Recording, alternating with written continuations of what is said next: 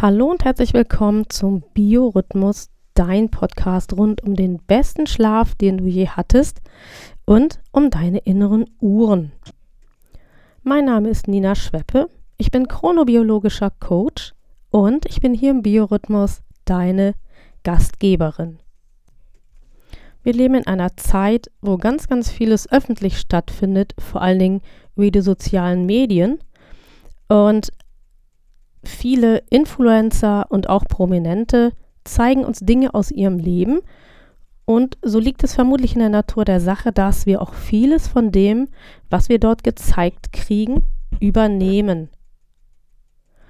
So habe ich im Spiegel, auf der Online-Seite vom Spiegel, am 29.07. etwas gelesen über die Schauspielerin Kristen Bell. Sie gibt ihren Kindern Melatonin-Gummibärchen zum Einschlafen. Gute Idee? Schauen wir uns das an.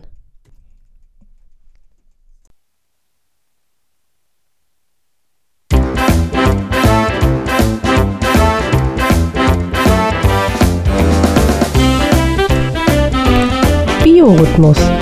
Dein Podcast rund um deinen guten und erholsamen Schlaf und um deine inneren Uhren. Suchst du den Schlüssel zu mehr Energie und Lebensfreude, dann bist du hier genau richtig. Hier erfährst du alles für ein besseres Leben mit deinem eigenen Biorhythmus.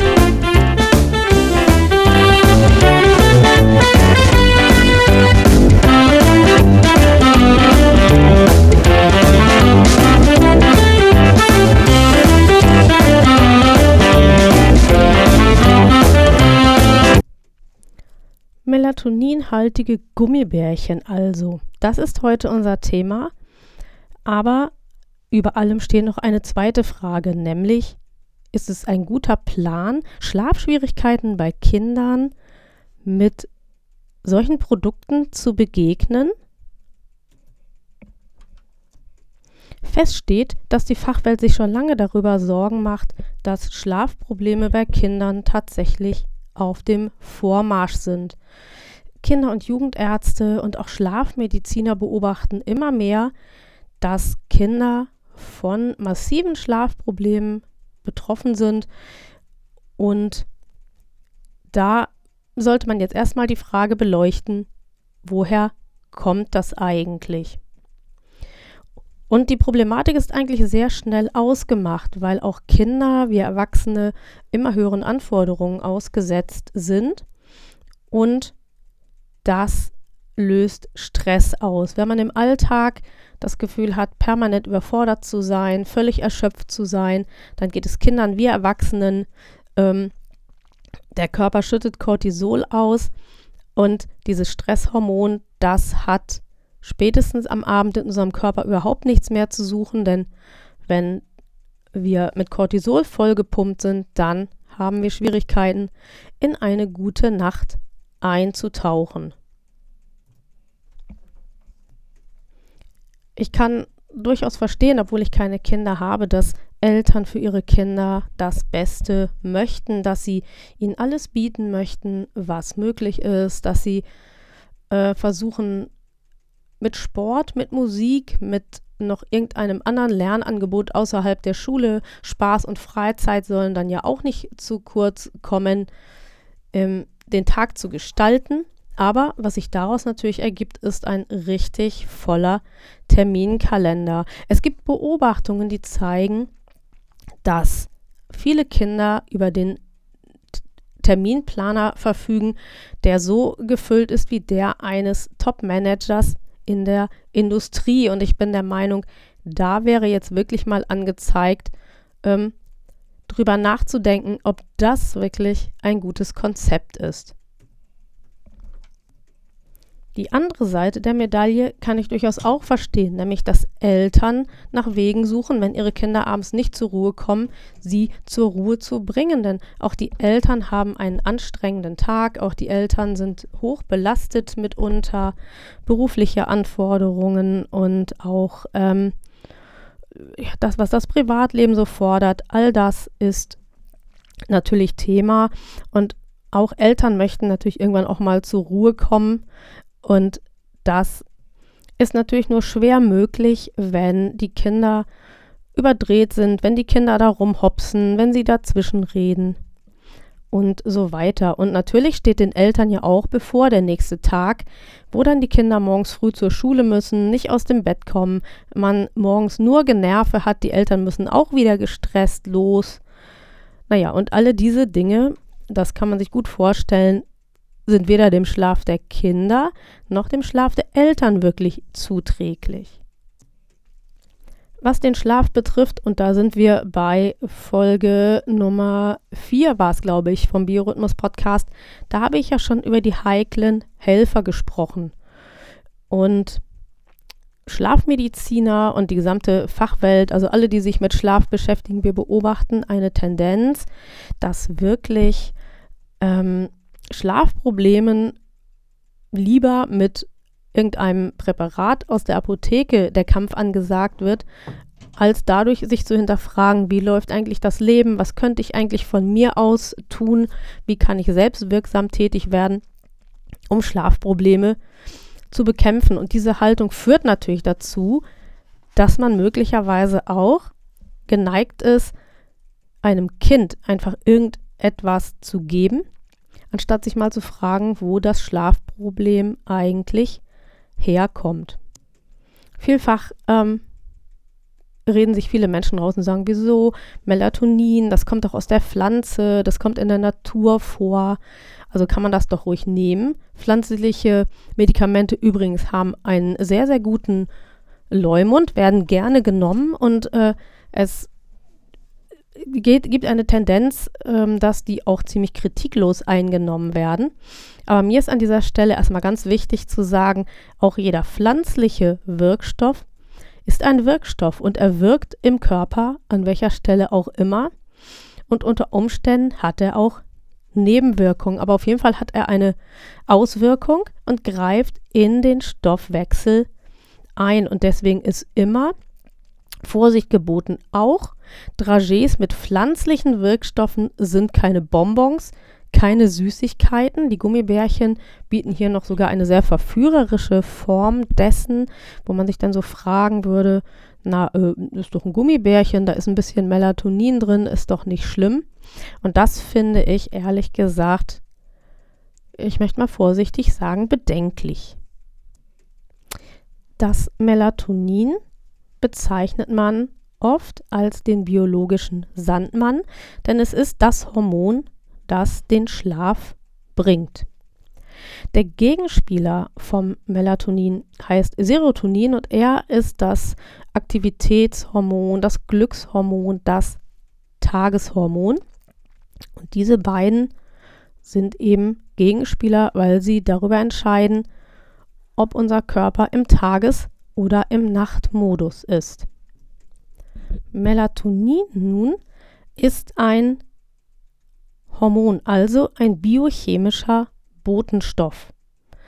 Und da fangen wir die Definition mal von hinten an. Botenstoff also, ähm, das ist ein Element, das soll irgendwo hin und das soll etwas auslösen. Bei Melatonin ist das nun relativ einfach sichtbar, nämlich das ist das Hormon, was dafür sorgt, dass der Schlafdruck entsteht und der Körper sich zur Ruhe, in den Ruhemodus begibt. Im Wort biochemisch, da steckt beides drin, Biologie und Chemie, aber schon die Tatsache, dass Chemie auch drin steckt im Begriff, sollte uns vorsichtig machen. So ein Botenstoff, so ein Hormon löst eine biochemische Reaktion aus und sorgt dafür, dass im Körper eben irgendetwas passiert. Und dementsprechend kann man sich vorstellen, wenn man zu wenig davon hat, kann man eben nicht gut schlafen. Wenn man zu viel davon hat, ja, ist es im Fall von Melatonin nicht so dramatisch. Ähm, bei anderen Hormonen, bei anderen Stoffen sehr wohl. Da kann der ganze Stoffwechsel entgleisen. Und in diesem Begriff Biochemie steckt also tatsächlich für mich auch die Warnung und die Definition drin, wenn ich etwas Pflanzliches einnehme, wird ein biochemischer Prozess einsetzen und auch das ist etwas, was eben eine Wirkung auf meinen Organismus ausübt. Und die Frage ist, ist das gut oder schlecht? Kann ich das machen, ohne mir zu schaden oder nicht? Melatonin also ist ein Botenstoff, ein Hormon ebenso wie Serotonin. Und hm, spannenderweise brauchen wir Serotonin, also das Tages- und Glückshormon, um am Abend Melatonin bilden zu können. Das heißt, wir müssen uns gar nicht so sehr auf den Melatoninspiegel konzentrieren, sondern in erster Linie auf den Serotoninspiegel. Und was ganz wichtig ist, hier geht es ja auch nicht nur um die Frage des Schlafes, sondern auch um die inneren Uhren.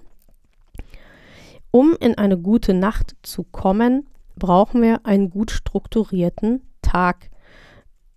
Und ein gut strukturierter Tag beinhaltet auch, dass die inneren Uhren Orientierung finden, um zu wissen, wann ist denn mein Leistungshöhepunkt, wann ist denn mal eine Pause und wann vor allen Dingen fängt auch die Nachtruhe an. Das Zauberwort dafür sind die sogenannten Routinen. Morgens, mittags, abends, nachmittags, wann immer man will, kann man sich Routinen angewöhnen, die dann am Ende des Tages helfen, der inneren Uhr Orientierung zu geben. Und je besser wir das können, umso besser werden wir unseren Tag strukturieren und umso besser wird auch der Schlaf werden am Ende des Tages. Kommen wir aber nun wieder zurück zu den Kindern mit den Melatonin-Gummibärchen. Ähm, also Hormone dem Körper zu verabreichen, finde ich, ohne dass eine ärztliche Indikation besteht, ohnehin schon recht problematisch. Und diese Mode, dass Melatoninpräparate in den Apotheken ja uns ja nach gerade nachgeworfen werden, finde ich sehr bedenklich, weil darüber vergessen wird.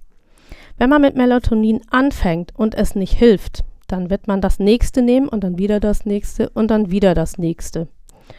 Wie ist das bei den Kindern? Jetzt äh, gibt man diesem Kind ein Melatonin-Gummibärchen. Vielleicht hat man Glück und es schläft dann gut. Aber was, wenn nicht? Welche Schiene wird denn in Gang gesetzt, wenn das Kind nicht davon gut schläft? Überdies ist beim Melatonin noch etwas anderes zu bedenken. Es gibt nämlich einen Gewöhnungseffekt.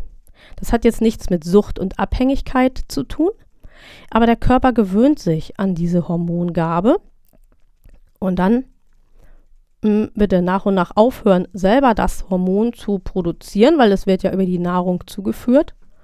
Und das führt am Ende des Tages dazu, dass man unter Umständen später noch viel, viel mehr von diesen Gummibärchen essen muss, um überhaupt eine Wirkung zu erzielen. Insgesamt denke ich, dass das eine Spirale ist, die sowohl für Kinder als auch für Erwachsene sehr ungut ist und dass man das eigentlich überhaupt gar nicht fördern sollte. Es kann immer mal Extremsituationen geben, in denen man nachhelfen muss, weil eine außergewöhnlich hohe Belastung vorliegt. Aber um im Alltag guten Schlaf zu erzeugen, halte ich eine Melatoningabe für hochproblematisch. Bei Erwachsenen äh, sowieso, aber bei Kindern allemal. Was können geplagte Eltern nun tun, um auf die Melatonin-Gummibärchen überhaupt verzichten zu können? Denn das ist ja auch dann so eine Frage, denn es wurde ein Problemlöser gesucht, es war nicht der richtige, was kann man stattdessen tun? Und da muss ich an dieser Stelle sagen, Struktur, Struktur, Struktur. In der heutigen Zeit haben alle einen vollen Terminplan jeden Tag ist was anderes. Mal steht man morgens eher auf, dann steht man morgens später auf. Dann wird morgens gefrühstückt, dann vielleicht auch mal nicht. Dann hatte man keine Zeit, es wird im Auto gefrühstückt. Überhaupt ist man viel zu spät aufgestanden. Die Erwachsenen müssen los, die Kinder müssen los, alle rennen durcheinander. Wunderbar, der Tag fängt perfekt an. Herz, was willst du mehr? Da bist du morgens schon voller Cortisol, bevor der Tag überhaupt angefangen hat. In der Schule geht's ja weiter oder auch in der Arbeit. Der Chef will was, der Lehrer will was. Es fehlt irgendein Buch, irgendein Heft, du hast irgendwas zu Hause liegen lassen. Wunderbar, also Stress, Stress, Stress. Nachmittags willst du eigentlich Feierabend machen, hast du Termine, musst du zum Arzt, musst du in die Schulsprechstunde, dein Kind muss zum Sport, zum Musikunterricht, Hausaufgaben machen steht auch noch an. Äh, am Abend, ach, weil lass uns mal schnell eine Pizza essen, ist ja sowieso alles schon viel zu spät. 21 Uhr, Kind mit Pizza vollgestopft, ab ins Bett, super. Und? Was denkst du? Führt das zu gutem Schlaf? Wohl eher nicht. Was hier wirklich Not tut, ist Struktur. Und zwar nicht nur für die Kinder, sondern für das gesamte System der Familie. Jetzt werden alle sagen, oh, das ist gar nicht so einfach. Und was glaubst du eigentlich? Ich weiß, dass es nicht einfach ist, aber im Interesse der Kinder und im Interesse der Gesundheit der Eltern macht es doch Sinn und möchte ich das sehr empfehlen, eine Struktur einzuführen, die man so weit wie möglich regelmäßig durchhalten kann. Morgenroutinen einführen und vor allen Dingen eine Abendroutine, die den Abend einläutet, die die Nachtruhe einläutet, wo man nicht hektisch, schnell, schnell irgendeine Stulle vom Brett und das Kind dann ab in die Haia und ähm, ja, vielleicht gerade noch eine Geschichte vorlesen, dafür ist vielleicht gerade noch Zeit und Kapazität vor allen Dingen der Abend braucht diese Ruhephase, damit wirklich der gute Schlaf kommen kann. Aber auch der Tag, der Morgen muss mit einer gewissen Ruhe beginnen. Ich habe Verständnis dafür, dass man so lange wie möglich schlafen will und so, aber vielleicht schon 10, 15 Minuten eher aufgestanden können schon ganz, ganz viel Ruhe in den Alltag bringen.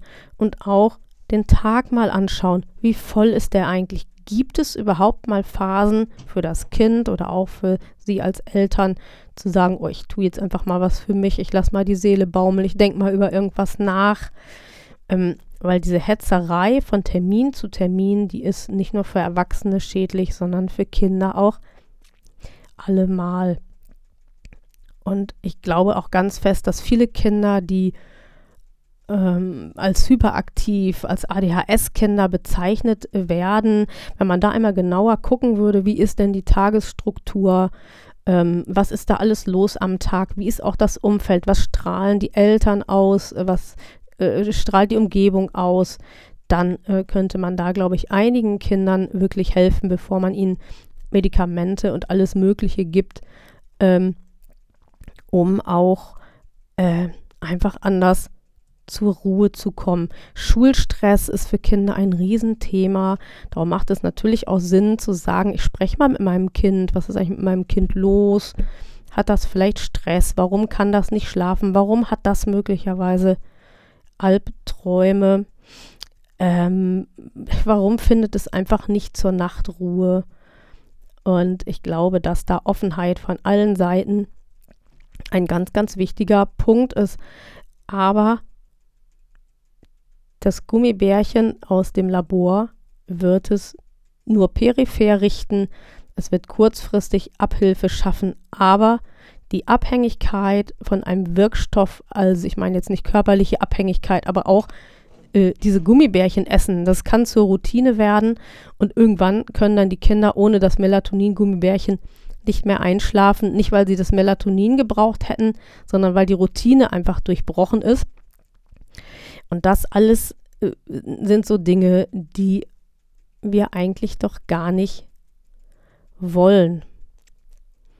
Also, was kann ich denn zusammenfassend sagen? Rhythmisierung ist das Zauberwort und Melatonin-Gummibärchen sind weder für Kinder noch für Erwachsene eine gute Idee. Und eigentlich reiht sich das auch ein in die Reihe der heiklen Helfer, obwohl Melatonin wenigstens äh, im Gegensatz zu den in der Folge besprochenen Medikamenten doch eher pflanzlich als chemisch ist und doch ähm, anders und nicht so massiv in den Stoffwechsel eingreift wie irgendwelche chemischen Wirkstoffe, die man gemeinhin als Schlafmittel bezeichnet.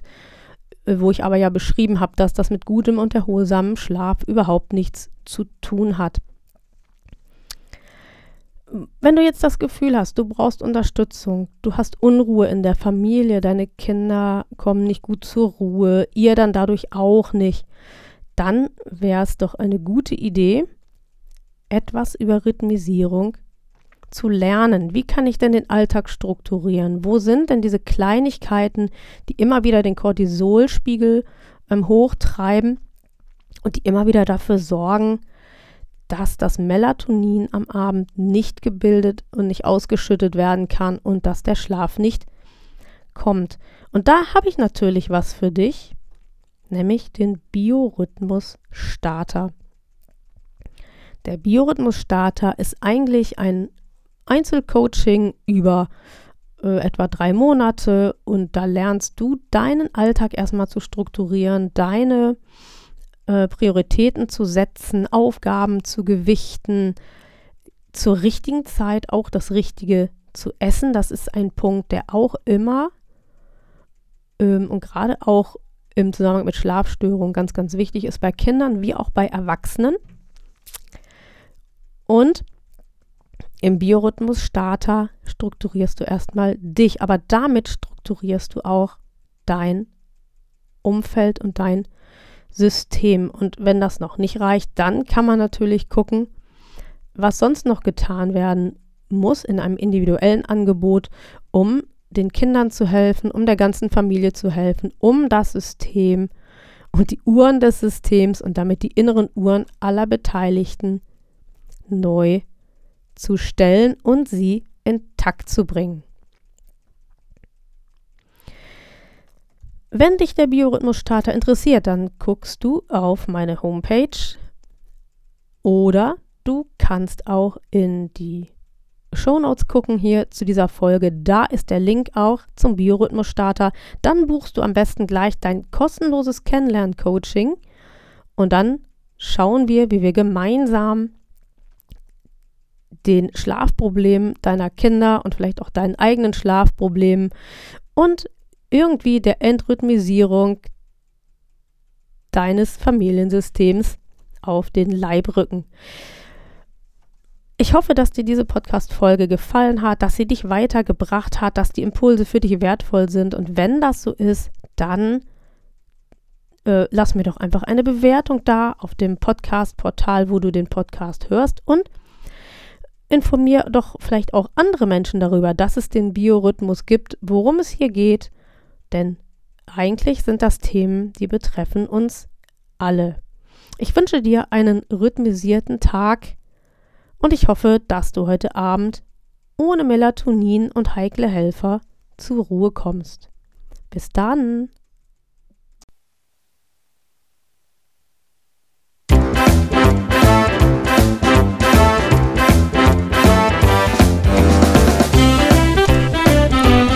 Das war Biorhythmus, ein Podcast von BEB Schweppe. Und BEB steht für Besser Leben mit dem eigenen Biorhythmus. Die Kontaktdaten. BEB Schweppe, Inhaberin Nina Schweppe, Triftstraße 19 21255 Tosch steht. Telefon 04182 220 3857.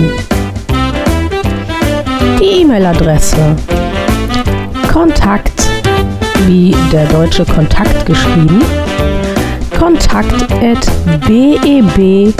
at beb schweppe.de und die Homepage www.bebschweppe.de. BEB Schweppe ist auch zu finden auf Facebook und auf LinkedIn. Das Podcast-Cover wurde gestaltet von Frank Walensky Schweppe Hegestraße 17 20249 Hamburg. Und die Musik für den Podcast, die stammt von Wolfgang Valentin.